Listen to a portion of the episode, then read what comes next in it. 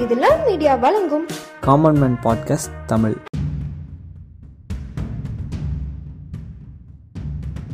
இப்போ நம்ம அடிக்கடி யூஸ் பண்ணுற வேர்டு என்ன அப்படின்னு பார்த்துட்டிங்கன்னா கொரோனா வைரஸ் சரி இதனால் இப்போ என்னதான் ஆச்சு அப்படிங்கிறது நம்ம எல்லாருக்கும் தெரிஞ்ச ஒன்று தான் இது நமக்கு ஒரு புதுவிதமான எக்ஸ்பீரியன்ஸ் தாங்க. இன்னும் சொல்லப்போனால் நம்மள பல பேருக்கு இப்போ தான் இந்த quarantine lockdown isolation virtual class telemedicine இப்படி நிறையா வச்ச கேட்குறோம். சரி இதுக்கான தடுப்பருந்து அதாவது வேக்சினை கண்டுபிடிக்கிறது வந்து எல்லா நாடுகளுக்கிடையே போட்டி போட்டு கூட நடந்துகிட்ருக்கு ஜென்ரலாக நமக்கெல்லாம் என்ன தெரியும்னா இந்த வைரஸ் வந்து சைனா கண்ட்ரியில் இருக்க ஹூகான் ஒரு சிட்டியில் வந்து ஸ்ப்ரெட் ஸ்ப்ரெட் ஆச்சு. அங்கேருந்து தான் வந்துச்சு. ஸோ வந்து இந்த வைரஸ் ஸ்ப்ரெட் ஆக முழுக்க முழுக்க சைனீஸ் தான் காரணம் அப்படின்னு வந்து நம்ம நினச்சிட்டு இருக்கோம். முக்கியமாக வந்து அமெரிக்காரன் அதில் ஷியூராக இருக்கான் ஆனால் உண்மை வந்து அது இல்லைங்க. இந்த வைரஸ் பறவை சைனீஸ் மட்டும் இல்லைங்க இந்த வேர்ல்டில் இருக்க ஒவ்வொரு ஹியூமன் பீயிங்கும் நம்ம உட்பட. ஆமாங்க நம்மளும் தாங்க இந்த வைரஸ் பரவ ஒரு முக்கியமான காரணம். நம்ம கேட்கலாம் நான் வந்து இந்த பாம்பு பள்ளி வவ்வால்லாம் வந்து பச்சையால் சாப்பிட்றது இல்லையே. தென் நான் எப்படி இந்த வைரஸ் பரவ ரீசன் ஆவேன் அப்படின்னு நம்ம கேட்கலாம். உங்களோட ஆன்சரும் ஒரு நியாயமானதாங்க பொதுவாக நமக்கு வருகின்ற உயிர்கொல்லி நோய்களில் அறுபது சதவீதம் நோய்கள் விலங்கிலிருந்து மனிதருக்கு பரவுவதாக தான் இருக்கின்றது.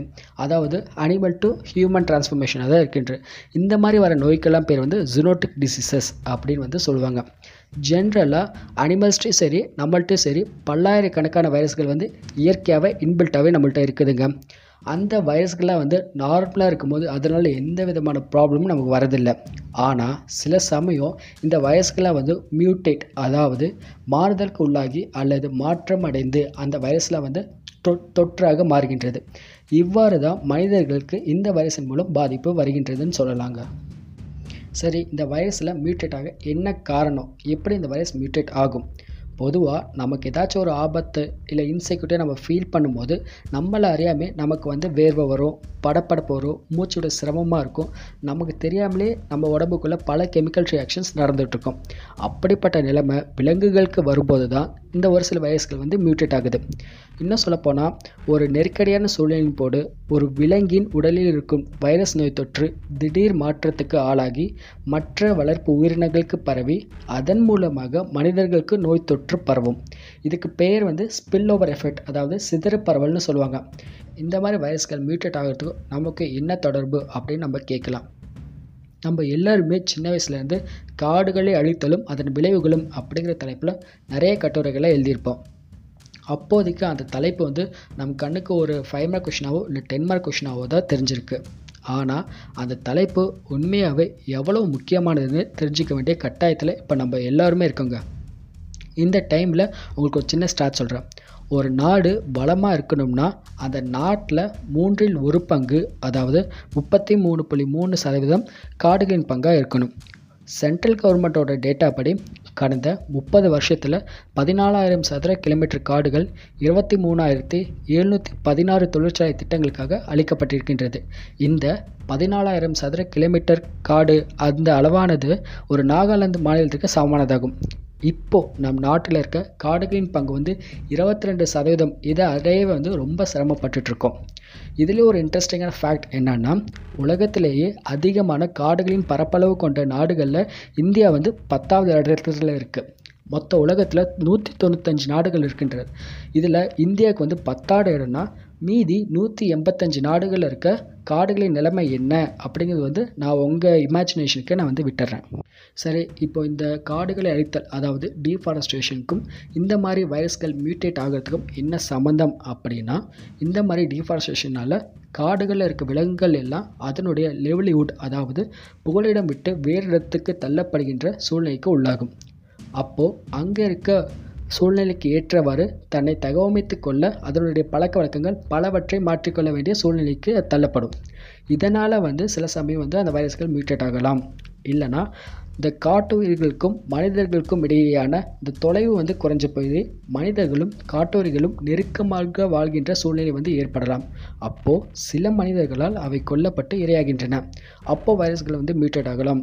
இல்லைனா சில இறைச்சி கடைகளில் பல்வேறு வகையான உயிரினங்கள் வந்து பக்கத்து பக்கத்து கூண்டில் வந்து அடைக்கப்பட்டிருக்கும். அப்போது அந்த உயிரினங்களுக்கு ஏற்படுகின்ற அழுத்தம் இல்லை பயம் காரணமாக இந்த மலம் எச்சில் இதெல்லாம் வந்து அவங்க வந்து வெளியிடும். அப்போது வந்து இதனால் வந்து அருகில் இருக்கின்ற வேறு வகையான உயிரினங்களுக்கு வந்து இந்த நோய் தொற்று வந்து எளிதில் வந்து பரவும். ஸோ வந்து இந்த மாதிரி கூட வந்து வைரஸ்கள் மியூட்டேட் ஆகி நோய் தொற்று ஏற்படலாம். இந்த மாதிரி டீஃபாரஸ்டேஷன் வந்து ஜுனோட்டிக் டிசீசஸ் வருவதற்கு டைரெக்டாவோ இல்லை இன்டைரக்டாவோ ஒரு ரீசனாக இருக்குதுங்க. ஃபார் அன் எக்ஸாம்பிளுக்கு ஆயிரத்தி தொள்ளாயிரத்தி தொண்ணூறுகளில் மலேசியாவில் பெருமளவு காடுகள் வந்து அழிக்கப்பட்டிருக்கும். அப்போது அந்த காடுகளில் இருக்க வௌவால்கள் வந்து அருகில் இருந்த பன்றி பண்ணைகளுக்கு வந்து வர தொடங்கியிருக்கும்.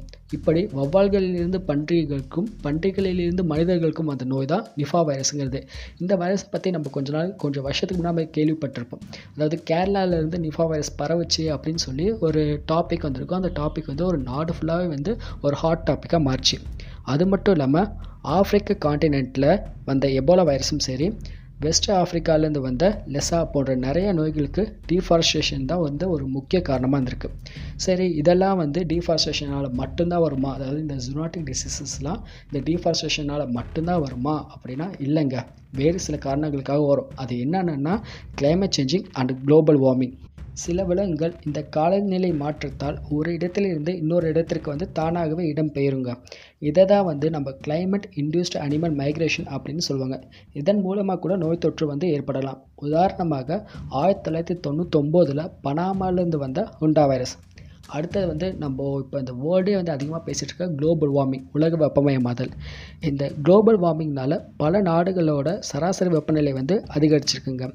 ஆகவே வெப்ப மண்டலங்களில் மட்டும் பொதுவாக காணப்படும் நோய்கள் வேறு இடங்களுக்கும் பரவும் சாத்தியக்கூறு அதிகரிக்கின்றது. பொதுவாகவே வெப்ப மண்டலங்களில் வசிப்பவர்களுக்கு இயல்பாக காணப்படும் நோய் தொற்று வந்து குளிர் பிரதே குளிர் பிரதேச நாடுகளில் வந்து வசிப்பவர்களுக்கு கிடையாது.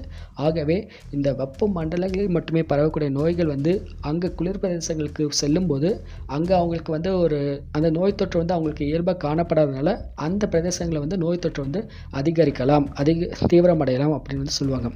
அதனால் இதெல்லாம் வச்சு பார்க்கும்போது இந்த கொரோனா வைரஸ் மாதிரி நிறைய வைரஸ்கள் வருவதற்கு மனிதர்களாகிய நாம் தான் காரணம்னு தெளிவாக இன்னும் சொல்லப்போனால் கிறிஸ்டல் கிளியராக நம்மளுக்கு தெரியுதுங்க.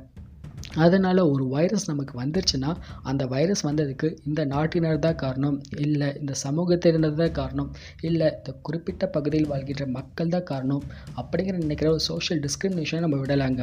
அதை விட்டுட்டு இந்த வைரஸ் வந்துருச்சுன்னா அதுக்கு டைரெக்டாகவோ இல்லை இன்டைரக்டாவோ நம்மளும் ஒரு ரீசன் தான் அப்படின்னு நினச்சிக்கிட்டு அந்த அதுக்கான ரெஸ்பான்சிபிலிட்டி வந்து நம்ம எல்லாருமே ஏற்றுக்கணுங்க